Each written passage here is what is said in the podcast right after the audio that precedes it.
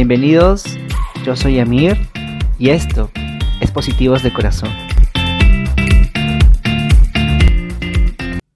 Hola, ¿qué tal? ¿Cómo están chicos, chicas, chiques? Bienvenidos nuevamente a la segunda temporada de Positivos de Corazón en estos podcasts que ya los tenía un poco abandonados, pero regresamos con fuerza. Me tomé algún tiempo de vacaciones y también con todo esto de la pandemia y el COVID, eh, no he podido publicar podcasts pero como si han revisado mis, mis perfil de Instagram y mis redes sociales, eh, también los invito ahora a participar de YouTube, ya que tenemos entrevistas, porque eh, estamos entrevistando a los, a los candidatos LGTBIQ que, están, que se encuentran eh, representando a diversos partidos políticos y me pareció importante visibilizarlos y conocer más de sus propuestas porque son parte de la comunidad y evidentemente van a luchar por los derechos de la comunidad LGTBIQ.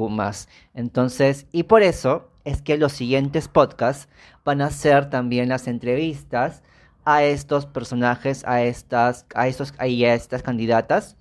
Y la primera candidata es Susel Paredes, que es activista, es abogada, en fin, ya la van a conocer. Es nuestra primera invitada, está por el Partido Morado con el número 8 y espero les encante la entrevista que fue muy divertida, eh, conocimos un poco más, me hizo entender un poco más sobre sus propuestas, sobre lo que es el matrimonio y etcétera. Este, nada, eh, escúchenlo y luego me comentan. Bienvenidas, bienvenidos, bienvenidas a esta mi primera entrevista con Susel Paredes, quien es política, es abogada, es activista, ha sido actriz en algún momento y, nada, y es, está felizmente casada desde el 2006 y también se presenta para, al Congreso actualmente por el Partido Morado con el número uno. Bienvenida, Susel, y muchísimas gracias por estar aquí. No, y mire, es un gusto para mí estar con ustedes y aquí disponible para cualquier pregunta que quieras hacerme con absoluta confianza. Gracias. Eh, sí, justo yo quería empezar un poco con esto del matrimonio, que llevas desde el 2006 eh, casada eh, con, con, Gracia, que es tu esposa.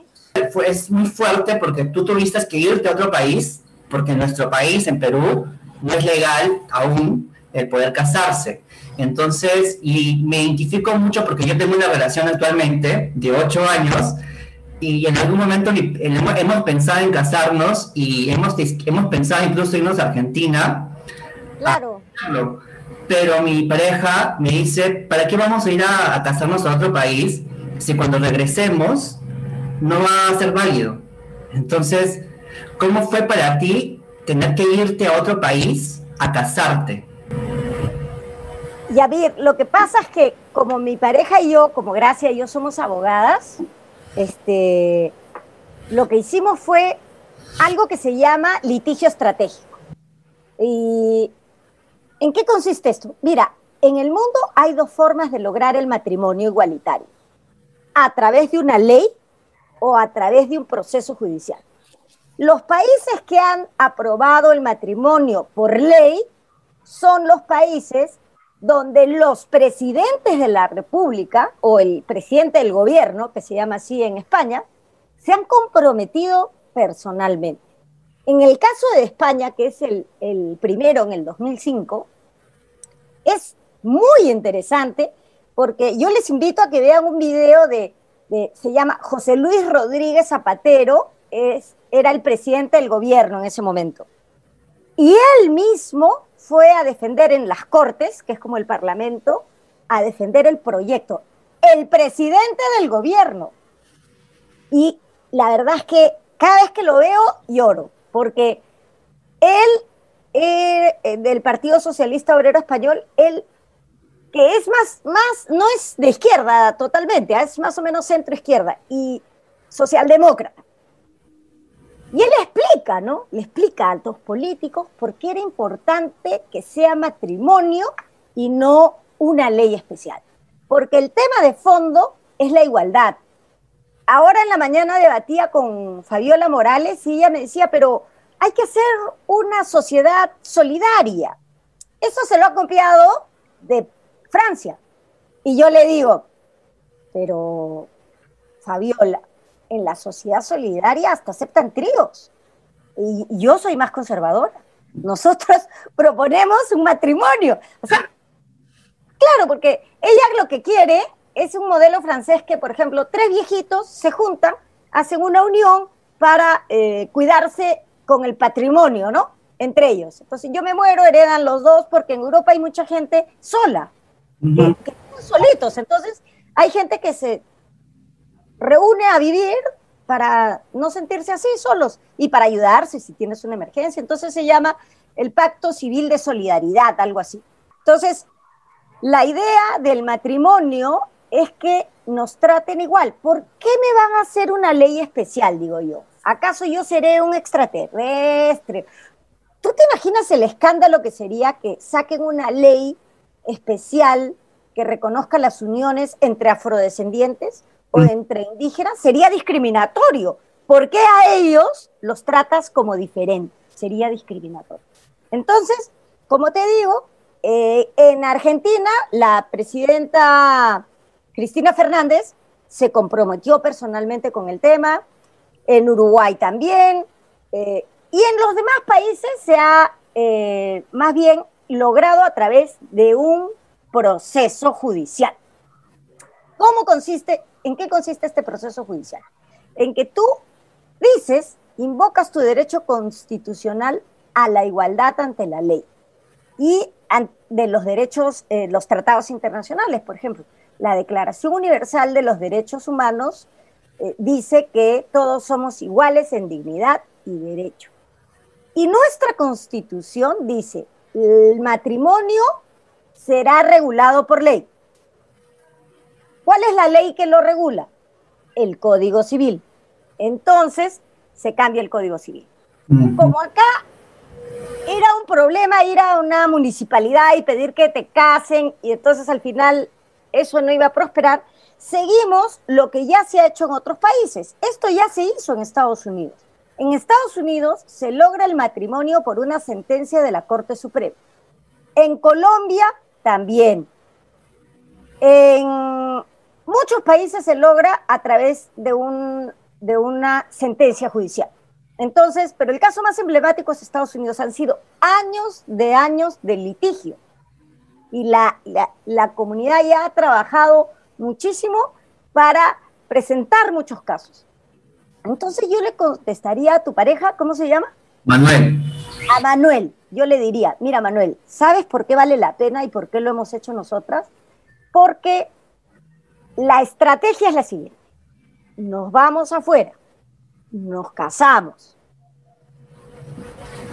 hacemos la validación de la firma para que legalizamos la firma. Se llama apostillado. Lo traes acá. Vas a la RENIEC.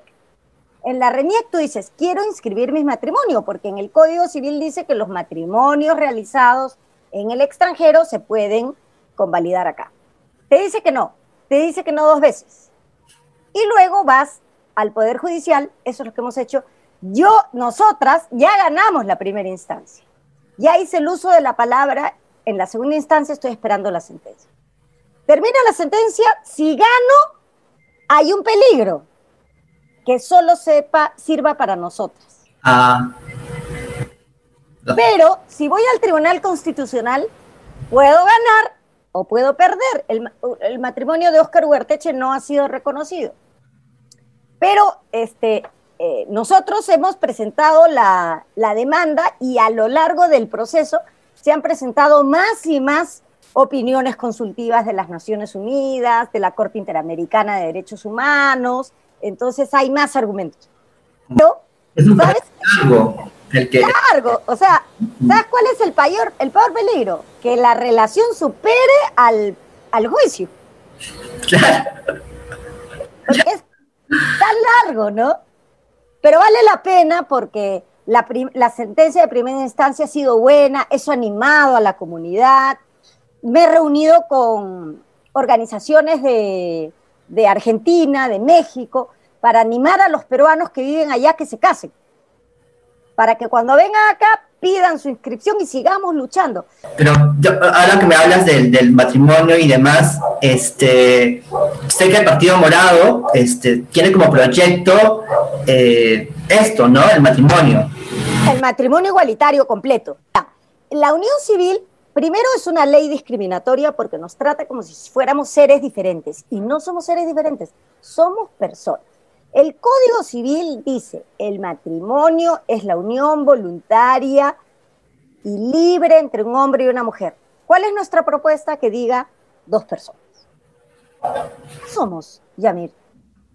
Somos personas. Somos ciudadanos, ciudadanas que pagamos nuestros impuestos. ¿Acaso a mí me descuentan impuestos por ser lesbiana? ¿A ti te descuentan tus impuestos por ser gay? No, ¿no es cierto? Ya, pues entonces yo pago todos mis impuestos quiero todos mis derechos. Entonces, la unión civil, primero, es discriminatoria porque es una ley especial. Segundo, yo no sé quién ha inventado que los gays y las lesbianas somos millonarios. lo que decía Bruce es, no, nosotros vamos a poner una, un proyecto de ley de unión civil patrimonial. Ya, compadre, y si no tenemos patrimonio, ¿para qué me sirve tu unión civil?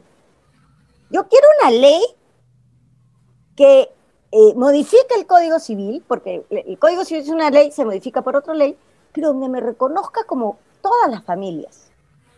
Porque el matrimonio, por ejemplo, ¿qué, dice, qué decía? Me encantó ese, es que la, tienen que oír a Rodríguez Zapatero.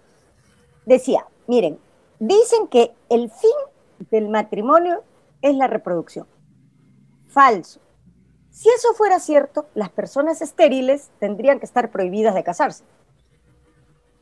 ¿No es cierto? Porque si el fin es la reproducción y tú no te puedes reproducir, entonces no te cases. Tampoco se podrían casar los ancianos, porque tampoco se pueden reproducir. Entonces tendrían que prohibirle el matrimonio a los ancianos. ¿Y acaso los ancianos se casan para reproducirse? Ni siquiera para adoptar, se casan porque quieren tener un proyecto de vida. Y ese proyecto de vida consiste en quererte, en cuidarte, en apoyarte. A veces a uno le va bien, al otro le va mejor, a veces a uno le va mal. Como dicen, ¿no? En las películas, en las buenas, en las malas, en la salud y en la enfermedad. Para eso, para cuidar. Por ejemplo, si a mí me da COVID, me intuban, ¿quién debería ir al hospital? Debiera ir Gracia, no mi mamá que tiene 87 años. Si me muero, ¿quién va a reconocer el cuerpo?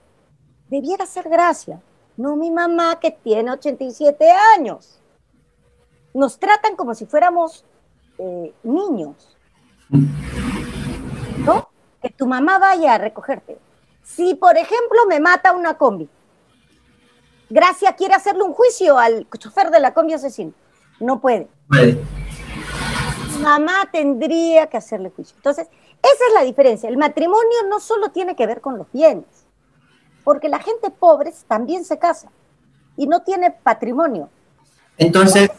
Claro, se casa porque quiere un proyecto.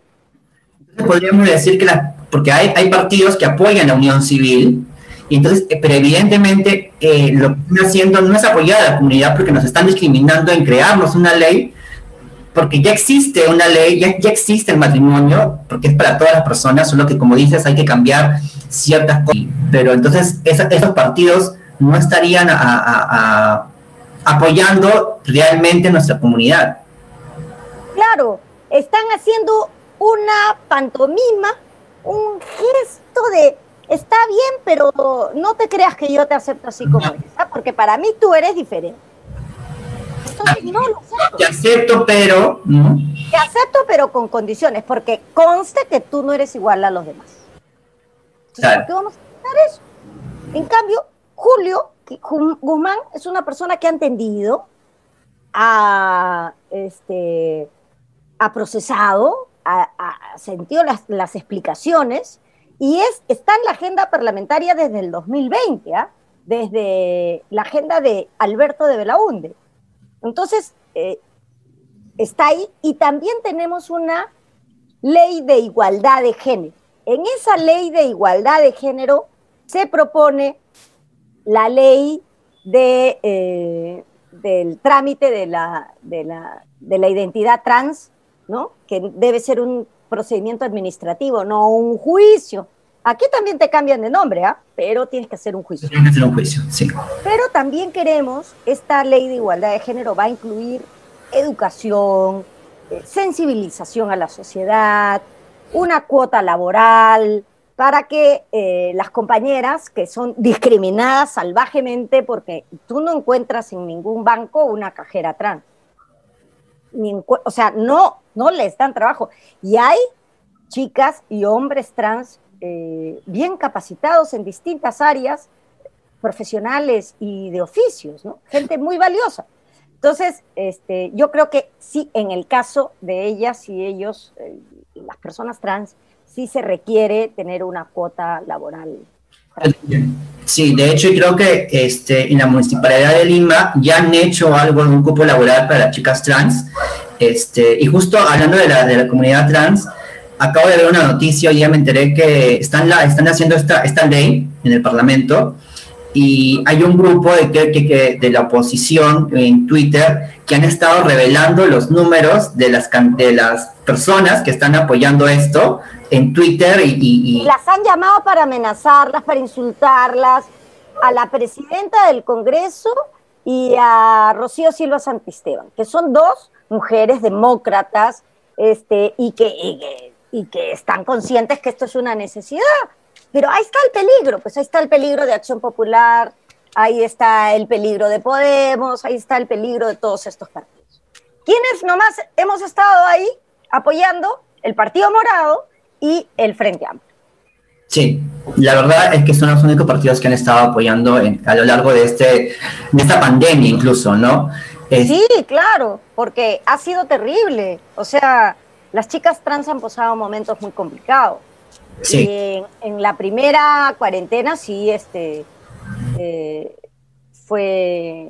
Claro, fue muy difícil porque ellas lamentablemente son, su único trabajo es el trabajo sexual, ¿no? Entonces, eh, no tenían otras, eh, ellos vivían del día, ¿no? De lo que... Del día porque, mira, la situación de las chicas trans yo lo conozco cuando trabajaba en Lima también, este, que les, les tramitamos sus, sus este, documentos de identidad. No el que tenía el nuevo nombre, sino que como se escapaban de sus casas jovencitas, entonces eh, se iban nomás y no sacaban DNI.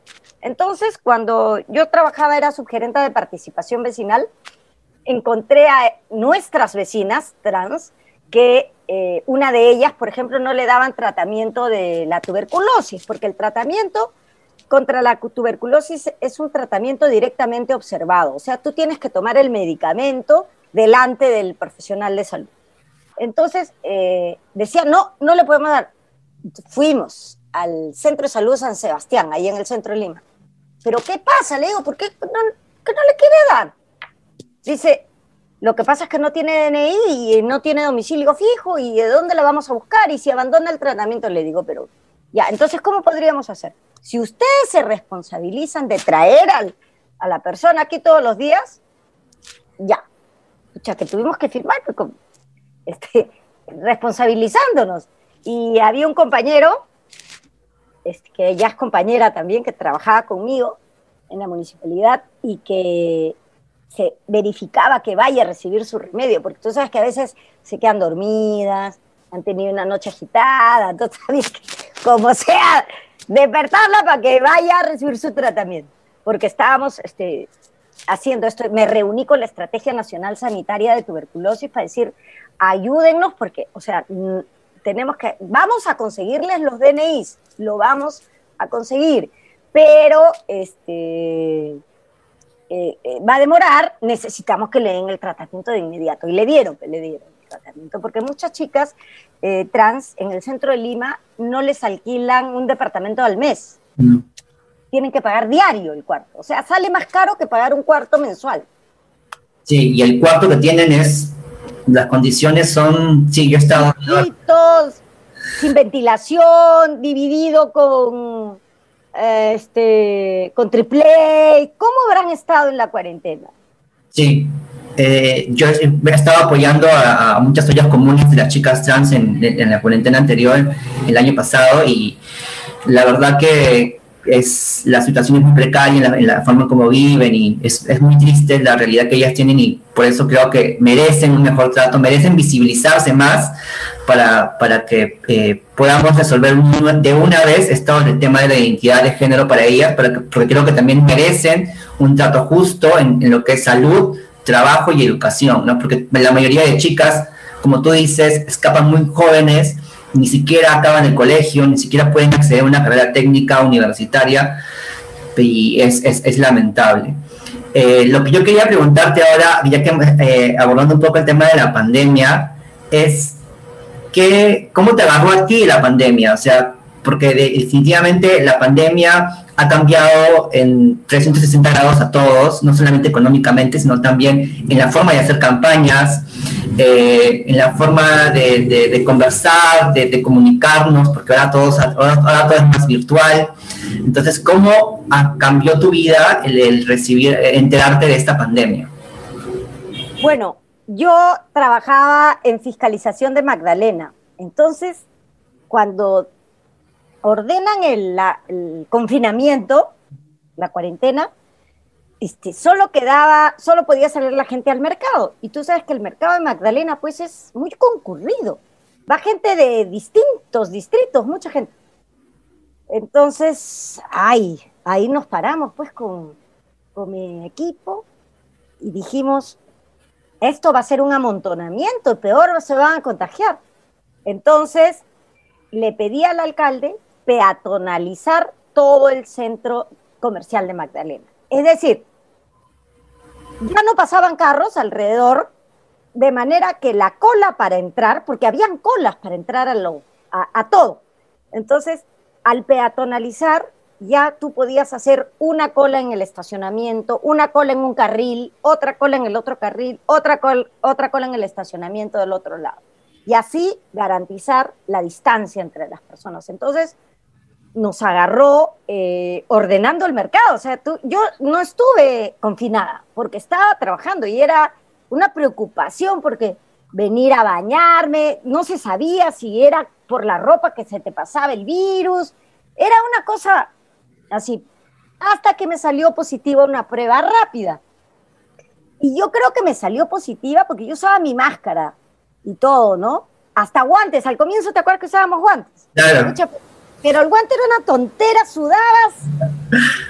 Una porquería, era peor el guante. Entonces, yo creo que a mí me dio por los ojos, porque como nosotros tenemos que decirle a la gente, señor, ya no puede entrar, porque ya está completo el aforo, ¿no? Este, ¿y por qué no va a hablar? Entonces te gritan, te insultan y te escupen cuando hablan. Ah. un señor nos escupió y lo llevaron a la comisaría del señor. Entonces yo creo que fue por los ojos que me entró porque mis compañeros que usan lentes no se contagiaron. Porque tenían la mascarilla más los lentes. Entonces, yo uso lentes para ver de cerca, por eso en la computadora uso lentes. Pero sí, pues fue, ya hice mi, mi cuarentena también, y, sin síntomas, pero bueno, era una norma municipal que si salías positivo con la prueba rápida, te trataban como, este, como si tuvieras la enfermedad, ¿no? Y el hacer ¿cómo fue para ti adaptarte a, toda esta nueva normalidad? y porque, porque o sea, tú ya has estado en otras candidaturas anteriormente y eran presenciales, salías al, campo y estabas con la gente y era... Claro, nos íbamos a la discoteca a hacer campaña. Entonces, ahora todo se cambió, ahora es así. ¿Cómo, ¿Cómo ha sido para ti este aprendizaje de repente? Porque es diferente sí, ha sido todo un aprendizaje este, con el Zoom, después las otras plataformas, el Steven Yard, este, también, que es bien chévere, pero este, yo creo que hay algo de todo lo malo, siempre hay algo bueno, ¿no? Y lo bueno es que, por ejemplo, las reuniones con otras regiones, ahora son en el partido, son semanales, porque una reunión regional, todos a viajar un montón de plata. Entonces ahora nada, estamos todos reunidos, tomamos decisiones y ha democratizado las decisiones políticas, por ejemplo. porque ya no tienes que hacer una reunión especial que todos viajen, sino que lo, lo convocas en dos días y te reúnes. Reuniones internacionales. Mira, hemos tenido una reunión para apoyar el proyecto de ley trans español y nos hemos reunido de como 10 países para mostrar nuestro apoyo a esa ley trans. ¿no? En España están luchando por eso y también para no retroceder, porque la, los extremismos de derecha conservadores eh, quieren hacernos retroceder de lo que hemos ganado. Entonces, tienen que estar muy alertas. eso, por ejemplo, ha sido una cosa muy importante. Otra cosa, valorar los pequeños espacios de comunicación. O sea, si hay un chico que tiene un Facebook y me dice que él está haciendo entrevistas, yo acepto. Porque yo me voy a comunicar con esa persona. Y además se queda en su Facebook, lo pueden ver. Entonces, he hecho cantidades, cantidades de entrevistas con medios alternativos, que tal vez sean este, los medios que más nos van a acercar. Y más el Facebook que todo, ¿ah? Más el Facebook que todo, porque el Twitter es para un grupo de gente, pero donde se reúnen los amigos, los vecinos para criticar del alcalde o cualquier otra comunidad, es el Facebook. No sé si tú piensas igual. Yo sí, o sea, yo por ejemplo lo que más uso son Facebook, Instagram y YouTube. Son las redes sociales que estoy utilizando y también podcast, porque hago podcast, también va a estar en un podcast. Entonces, este, sí, yo creo eso. Y también algo que he notado es que ahora también eh, estos medios alternativos, que lo que tú dices, estamos muchos jóvenes. ¿no? Entonces, los jóvenes hemos empezado a, querer eh, hacer más incidencia política, querer empaparnos de política, de aprender, de conocer, porque creo que somos una generación que, que, queremos cambiar, que ya no queremos ser, queremos ser distinta, y creo que muestra de ello es esta marcha que tuvimos muy representativa, en la que lamentablemente tuvimos pérdidas, pero creo que mostró a todo el país que la juventud hoy en día es, es, está pensando diferente y creo que eso es un gran cambio porque también como comunidad hemos visto una transformación de cómo ha sido décadas atrás a cómo poco a poco hemos ido cambiando y de repente generando un poco más empatía, cosa que antes no había, ¿no? Por ejemplo, me imagino que para ti salir del closet o hacerte visible fue mucho más complicado que ahora.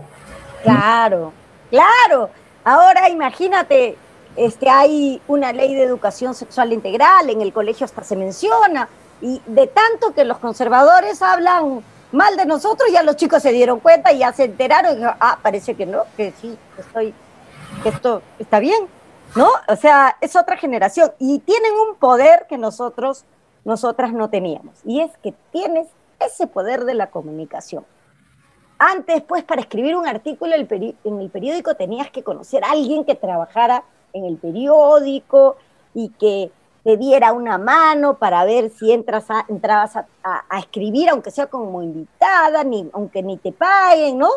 Pero ahora tú puedes dar tu opinión a través de estos medios y, se difundirá y otro te contesta y así debates, ¿no? Entonces, me parece que ese es el gran poder que tienen ustedes, ¿no?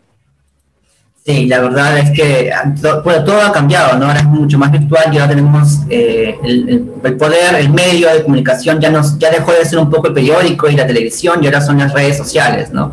En la cual este, uno se ha tenido que adaptar también. Eh, para, ti, por ejemplo, sucede, para usted... Eh, no, para ti, para ti. Ya, gracias. Sí, este, para ti, Susel, este, fue ¿Te has sentido discriminada desde el momento en que te hiciste visible políticamente?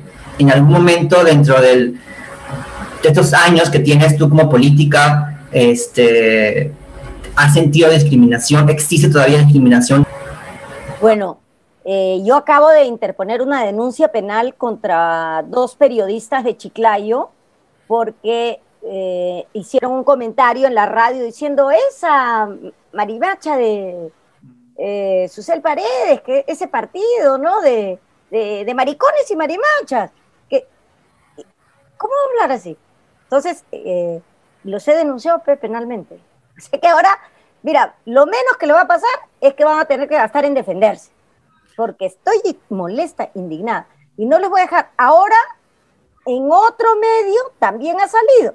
Voy a, ya, como ya tengo el modelo de la denuncia penal, también lo voy a denunciar ese pata. El otro porque dice mi nombre directamente.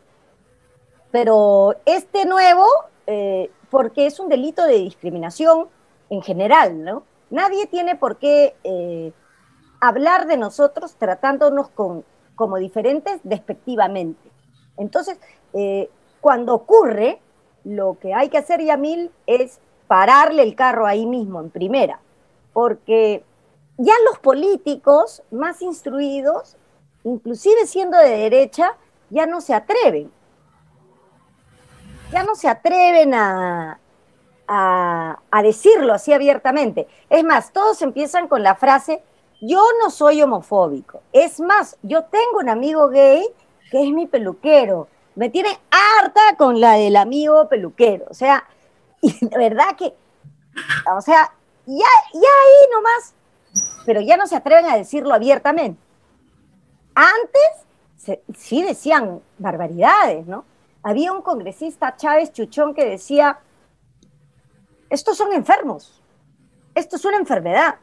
Me acuerdo que ya no me acuerdo ni con quién le mandamos una carta diciéndole, oye, en la Organización Mundial de la Salud de 1991 ya no es una enfermedad, ¿qué estás hablando? Y el tipo era médico. Entonces, ya ahora la, comunidad está más empoderada, ya no nos dejamos este, maltratar, ¿no? Y, y también nos apoyamos entre nosotros. O sea, van por una, ya vamos todos a chancarlo, ¿no? Y cuéntame, Susel, ya, ya hemos hablado un poco de, de, todo lo de la pandemia, de, cómo te cómo es eh, tu posición ante la comunidad y tu apoyo, porque siempre he visto que desde tu activismo hacia la comunidad, no solamente por los derechos humanos, sino también por los derechos de la comunidad LGTB. Sé que has trabajado en Flora Tristán, eh, entonces sé que tu apoyo eh, siempre ha estado desde, y tu activismo siempre ha sido reconocido desde hace mucho tiempo. ¿Por qué decidiste ingresar a la política? ¿Por qué decidiste entrar a eh, postularte al Congreso? Porque eh, necesitamos pues conquistar nuestros derechos y hacernos respetar. Por ejemplo, si, soy congresista, voy a poder fiscalizar, por ejemplo, el Centro de Salud San Sebastián y decir, ¿hay eh, usuarias trans aquí? ¿Sí? ¿Cuántas hay?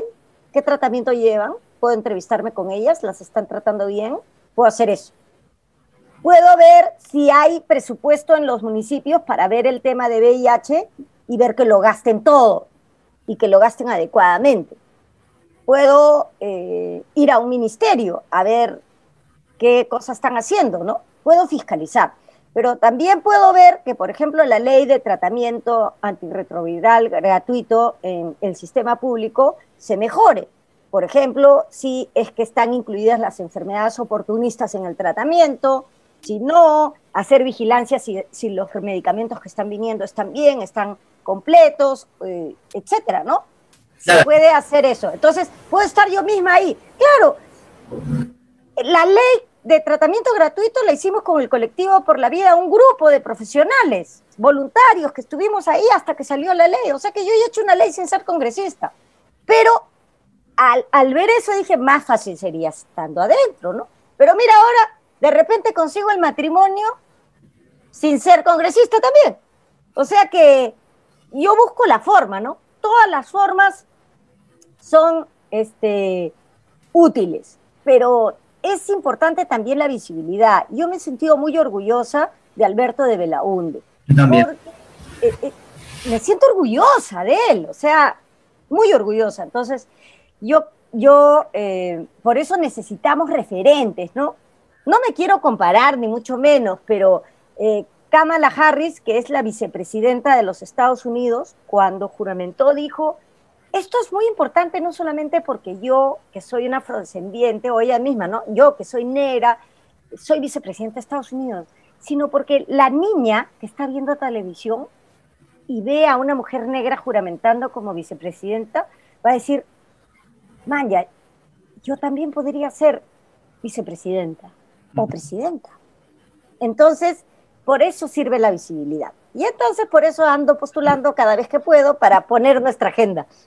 Sí, y en Colombia creo que hay un caso también similar de una alcaldesa, si no me equivoco. Claro, la alcaldesa de Bogotá, Claudia López, y su pareja, eh, la senadora Angélica, no me acuerdo su apellido, pero son eh, una pareja, además ahora las hostilizan, y fíjate, de la izquierda, desde la izquierda las molestan. A veces a mí también me meten mis, mis golpecitos los compañeros de Juntos por el Perú, pero bueno, así es la política, ¿no? Y... dime, dime. Lo que quería hablarte un poco, que ya que estabas mencionando esto de los antirretrovirales y, específicamente de la población que vivimos con VIH, yo quien te habla es una persona que, una persona que vive con VIH ya hace 11 años, vivo con VIH con medicamentos.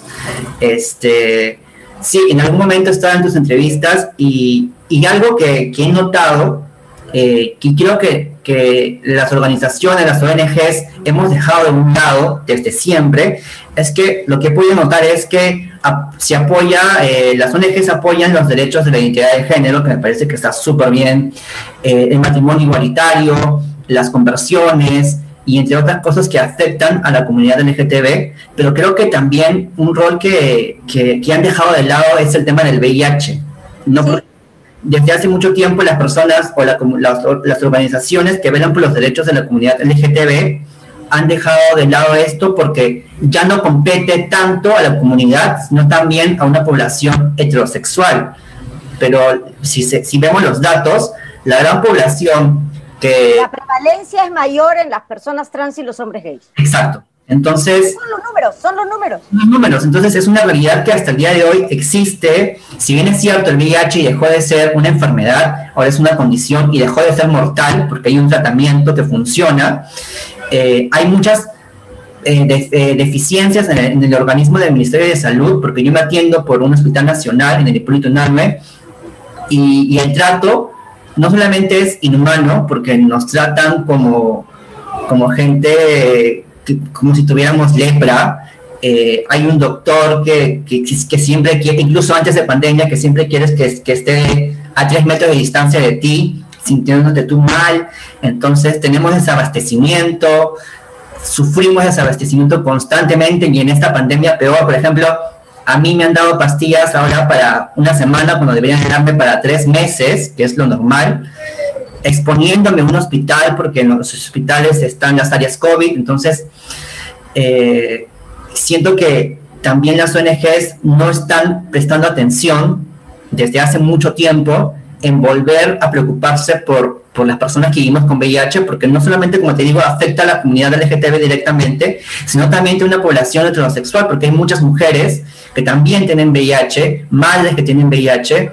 Entonces, me parece que, bueno, yo desde mi posición de positivo de corazón siempre voy a hacer incidencia política por estos temas y, creo que, que, tú eres una de las pocas candidatas, por lo que he podido, lo que he podido observar en, en, tus, en tus propuestas, que sí tienes un plan no solamente para la comunidad, sino también tienes otros planes, eh, este, sea este, en salud o también inseguridad ciudadana, o, también el, el, tema de los, de, los ambulantes, de la informalidad que, en nuestro país hay. Entonces, eso es lo que me agrada, de, por ejemplo, de tus propuestas, porque no solamente estás enfocada en la comunidad LGTB, sino que también tienes propuestas más allá. Eh, y uno de esos temas es el VIH. Claro, y es muy importante. Yo he pertenecido al colectivo por la vida, como te digo, desde, desde el comienzo cuando nosotros veíamos que se morían nuestros amigos, se morían nuestros amigos. Entonces, este, y me acuerdo, yo escribí un libro que se llama eh, Las mujeres, mujeres positivas. Y este libro era la entrevista a seis dirigentes, fue un libro que escribí con Flora Tristán, a seis dirigentes, lideresas de las mujeres viviendo con VIH. Y fue muy duro cuando una de ellas este, fue al médico y el médico le dijo, ha salido el tratamiento antirretroviral, ya con esto este, vas a poder vivir mucho tiempo, ya esto no es mortal. Y le dijo, magnífico, ¿dónde venden el tratamiento? ¿Cuánto cuesta? Cuesta 3 mil dólares mensuales. Y la chica le contestó, entonces doctor, no me voy a morir de sida, me voy a morir por pobre. Y cuando vi eso, dije, no, no, yo me comprometo con el colectivo por la vida hasta que consigamos esa ley y la conseguimos, trabajando juntos con el padre Fedora, con Mari Carmen Figueroa, con Fernando eh, eh, Cineros, con el doctor John, ya no me acuerdo el apellido de John, que es un gran conocedor de la legislación de VIH, y, y, Pedro Pablo y muchas personas más, que este, lo que hicimos fue dividirnos los congresistas. En esa época eran 120. Entonces, ya, los que somos más de izquierda, ya, yo hablo con Discanseco. Los que son más de derecha, yo hablo con Rafael Rey, que era congresista en esa época. Y así nos dividimos todos y la hicimos aprobar por unanimidad. Ah, y fue una, una gran victoria porque efectivamente el tratamiento era tan caro que te ibas a morir no de SIDA, sino porque no tenías plata para esos medicamentos. Entonces, por eso es que en nuestra propuesta de gobierno, eh, como congresista, haremos todas las leyes necesarias para tener un sistema único de salud y que todos los hospitales que pertenecen al sistema del Estado tengan un mismo estándar. Porque tenemos los hospitales de, del MINSA, ¿no? el Hipolitunano, el Bravo Chico, el, este, el 2 de Mayo, el Loaiza, pero tienes los de salud, que son un poco mejores. Todos deben tener mismo estándar. Y después tienes el hospital de la Naval, el de la FAP, el de la policía, y cada uno es diferente. No, todos deben tener un mismo estándar porque es plata del Estado. Y dos, este, cada uno debe pagar de acuerdo a sus posibilidades. ¿Cómo sé cuáles son tus posibilidades? Veo la SUNAT, pues. Si tienes trabajo y tienes un buen trabajo, pagas esta cantidad, si no. Y todos por igual, todos por igual, como es en muchos países. Esta pandemia ha dejado al desnudo el descuido de los gobiernos en salud. Tú vas a uno de estos hospitales al 2 de mayo, la misma cama viejita de fierro de hace 100 años. Ni Fujimori, ni Alan García, ni Humala, ni Toledo, nadie mejoró esas. Y esas camas tienen 50, 100 años. tienen. El de, 2 de mayo seguro que sí. Sí, sí, sí, sí. Yo, he estado en el hospital. Eh, a mí me operaron en el Hipólito 9 cuando tenía ahí 6 años porque te cuento un poco de mi historia. Eh, ahí me detectan VIH por debido a, un tumor que tenía, el BPH, virus del papiloma humano, y como era menor de edad, este, tenía que ir con mi mamá, ¿no? Entonces, este, mi mamá se entera, eh, bueno, en los exámenes preoperatorios está el de VIH. Claro, es. Y mi mamá se entera madre. BPH de que era gay y que habían abusado sexualmente de mí. Ah, de mi salida del closet, por ejemplo, ¿no? Muy, muy caótico, muy fuerte, muy, muy dura, traumática, ¿no? Pero, pero ahí estoy, este, yo eh, me encuentro en un momento de mi vida en la que estoy totalmente feliz y puedo decir con seguridad que, que, que amo la vida, ¿no? Entonces... Pero claro, claro, y, y tenemos que luchar porque la salud es un derecho humano. Es un derecho humano que no solo consiste en que te curen lo orgánico, darte tu remedio, no. Te tienen que tratar bien. Te tienen que tratar bien. Entonces, eso lo, lo, lo pelearemos, como lo hemos peleado desde hace tanto tiempo. Y es muy importante la participación de la comunidad afectada. O sea, las normas que se hagan tienen que ser con ustedes. Las modificaciones que se hagan tienen que ser consultando con ustedes. Y trabajar por el principio eh, de el mayor involucramiento de la población afectada. O sea, nada que se haga en relación a esa comunidad puede hacerse solo porque los abogados somos campeones y los médicos son otros campeones. No. Tenemos que trabajar con la comunidad directamente afectada, porque a mí nadie me va a decir lo que, lo que ustedes viven. ¿no? Por eso tienen tanto éxito los GAMS, los grupos de, ayuda mutua. En el comienzo de la epidemia, donde ya que te decían que tenías VIH, pues ya tú decías, ¿cuánto duraré? Porque esto es para morir. y los grupos de ayuda mutua fueron un soporte inmenso. No sé si ahora siguen tan activos como antes. La verdad, ya han en, en, varios hospitales han dejado de, de existir, eh, ya no hay muchos, hay muy pocos camps, pero yo también creo que es sumamente importante porque más allá de tener el diagnóstico, lo emocional, o sea, la, la, lo que te afecta es más lo emocional. Y creo que los GAM ayudaban mucho en esa parte. Claro, habían chicos, yo he escuchado, ¿no? Que decían, este, mi mamá me ha dicho que hubiera, o sea, que no le importa que tenga VIH, pero que enterarse que era gay, eso sí era un problema muy grave. Sí, igual, igual. Porque se, se, se infería de inmediato, ¿no? Tienes VIH porque eres gay. Claro. Y era más problemático eso que, la propia, que el propio diagnóstico. Sí, sí, por ejemplo, mi mamá, lo que le preocupaba a mi mamá, este, más de tener VIH era eh, que el que ser gay, porque sabía y, y, por lo poco que conoce, sentía que los gays era, iba, me iban a discriminar, iba a tener una vida de sufrimiento, iba, no iba a conseguir trabajo, etcétera, etcétera, etcétera. Entonces, y es el temor de todos los padres de, o de quienes nos cuidan, ¿no? Por eso tenemos que garantizarnos a través de leyes que eso no pueda ocurrir. Que si alguien te discrimine, al toque lo denunciamos. Lo que pasa es que denunciar es pesado y es caro. La ventaja que tengo yo, sí puedo decir, yo, yo soy una persona que tiene una ventaja porque yo tengo una profesión y mi compañera también es abogada. Entonces, andamos denunciando, pues. Pero no todos pueden hacer lo mismo. Pero podemos orientar, pues, con, con abriendo camino, ¿no? Claro. Como con este juicio del matrimonio y, y darle a los demás eh, los, la copia para que hagan el, el, trámite igualito, ¿no? El, el, el proceso. Y, y, y, dime, Susel, ¿qué otras propuestas en, en, tu partido o tú específicamente tienes para la comunidad LGTB? Bueno, como te digo, aparte del matrimonio igualitario, también eh, la ley general de identidad de género, que incluye la ley de identidad de género, un, un proyecto completo que incluya educación, este, también por ejemplo, incluir en el Código Penal un agravante en el homicidio calificado para los crímenes de odio.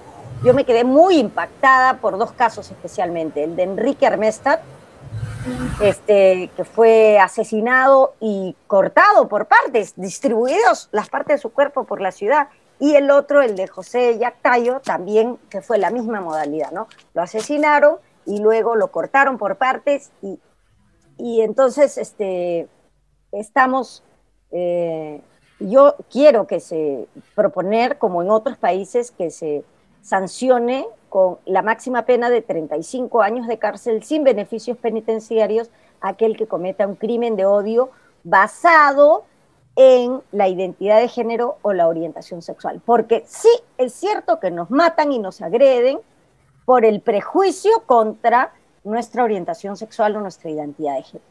Entonces eso tiene que ser sancionado gravemente.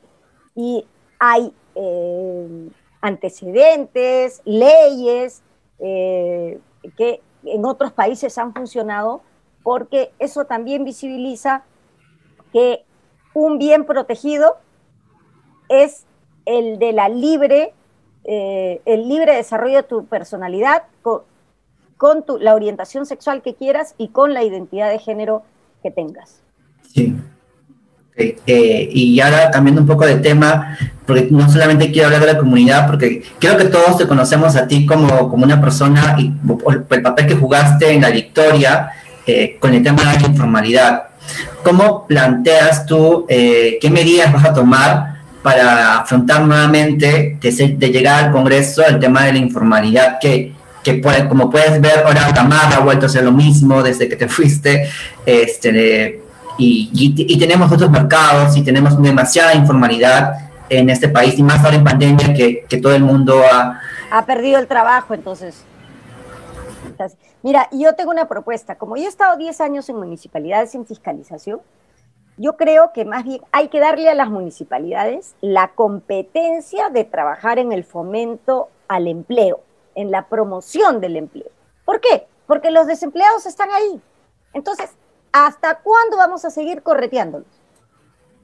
Si el problema no se va a solucionar, se va a trasladar de un sitio a ah. otro sitio. Entonces, los alcaldes siempre los empadronan.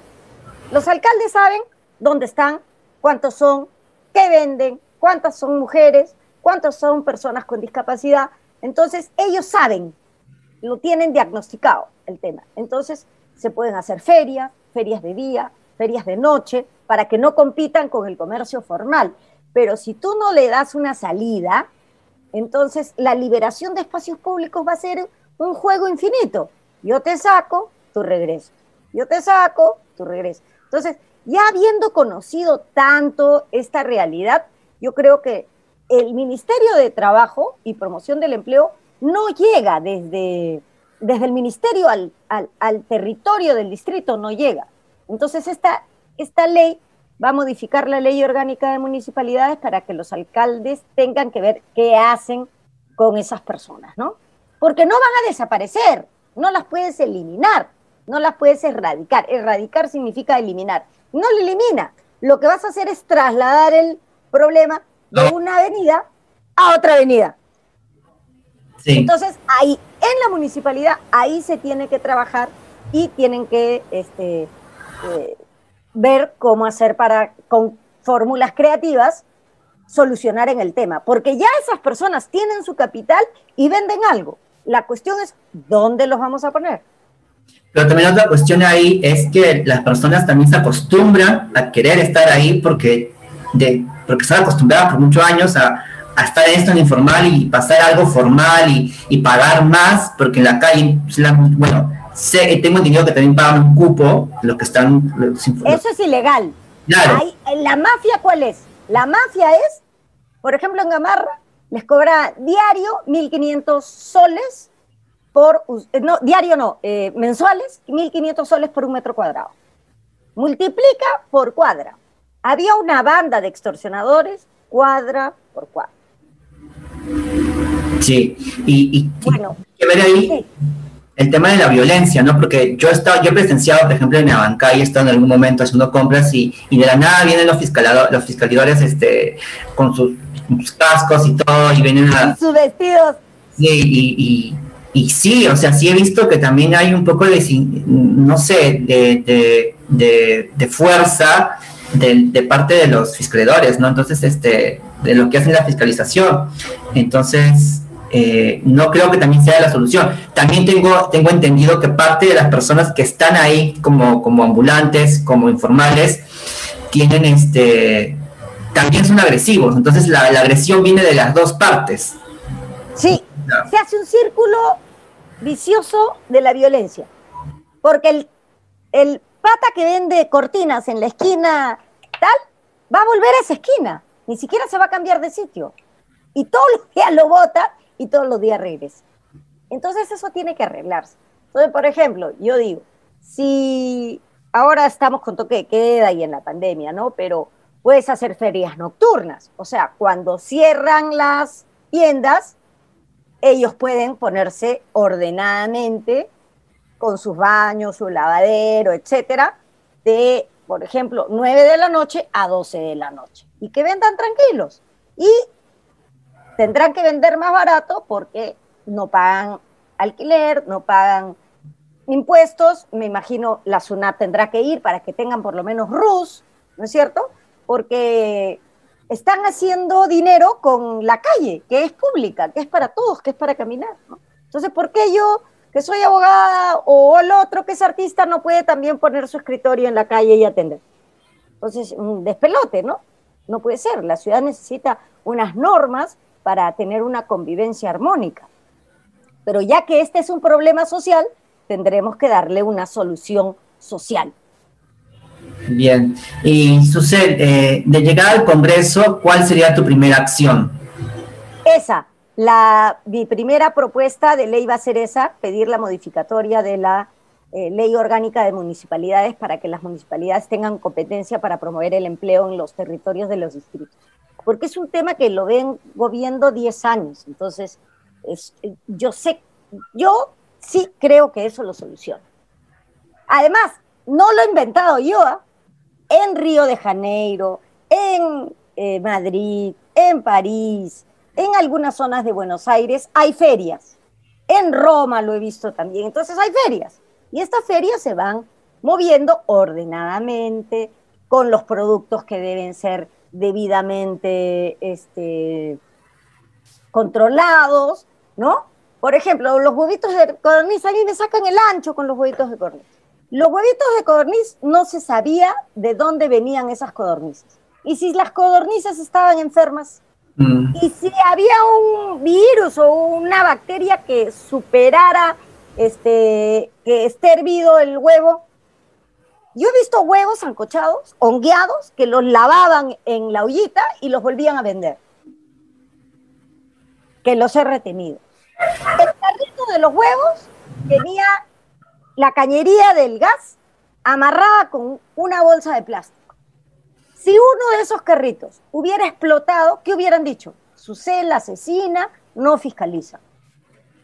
Y esos 200 carritos que destruí fueron 200 carritos, unos verdes y otros azules, de dos organizaciones que tenían sus codornices clandestinas que no se sabía si eran aves sanas o no, y eran carritos en mal estado que se los daban a una señora a la que le pagaban diariamente por vender los huevitos. O sea, encima explotaban esas señoras. Ya, es toda una cadena, ¿no? Lo, de los informales es toda una cadena porque... Toda una cadena. Tienes que ver, ver, también de dónde viene el producto. Porque, por ejemplo, hay gente que te vende bien barato de noche por el mercado central pan, pan bimbo, esos panes de tienda, ¿no? Por decir cualquier marca. No me van a denunciar por decir bimbo. Y de repente te cuesta ese pan cuatro soles. ¿Cómo va a ser? Si vale siete en la bodega. Claro, están vencidos. Claro, sí, sí. Y eso, eso es visto. Claro. La, empresa lo vende, están vencidos, tú llegas a tu casa, tú chaongueado el pan. Sí, sí. Última, una última pregunta. Dime, dime, Yamil. Eh, ¿Qué le dirías a una social de 15 años? Ah, qué bonita pregunta. Eh, le diría, no tengas miedo, no eres la única que eres. Yo pensé que yo era la única persona en el mundo que sentía atracción por otra mujer. No sabía que existía eso. Y sentía una soledad tan inmensa. Y si ahora es diferente, porque tú ves que en las novelas y en las películas ya aparecen personajes de lesbianas, ¿no? En mi época no existía. Entonces yo pensé que yo tenía una enfermedad rara que solo yo tenía. Y me sentía sol, muy sola, sola y confundida. Si yo tuviera 15 años, le diría a Susel, no está sola. Muchas gracias, Susel. Muchas gracias por Gracias, Yamil. Ha sido lindo conversar contigo y espero que si gano me invites para contarte qué voy a hacer. Claro que sí, de todas maneras. Muchas gracias, Susel. Gracias por tu tiempo. Cuídate. Gracias, Yamil. Un abrazo.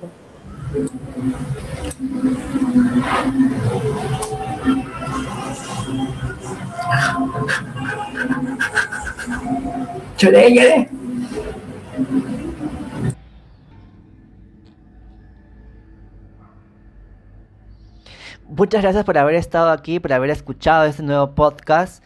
Espero les haya gustado la entrevista y recuerden seguirme en mis redes sociales como Positivo de Corazón. Estoy en Facebook, en Instagram, en Spotify, en Apple Podcasts y también ahora estamos en YouTube. Esta entrevista la vas a poder ver eh, por video, en este, pues la vas a poder también ver en YouTube. Así que nada, sigan en mis redes sociales. En la próxima semana tenemos un nuevo podcast con una nueva entrevista a un nuevo candidato, candidato, candidate que quiera estar con nosotros. Mi, mi, mi espacio está siempre abierto para cualquier persona que quiera también darnos sus propuestas, no solamente con el tema de LGTBIQ, como han podido escuchar en la entrevista, sino también hacer incidencia política en el tema de salud, sobre todo en el tema de VIH. Así que muchísimas gracias por haber escuchado este podcast y nos vemos la próxima semana con un nuevo capítulo. Muchísimas gracias y recuerda eh, que puedes escribirme a mi correo positivos de corazón arroba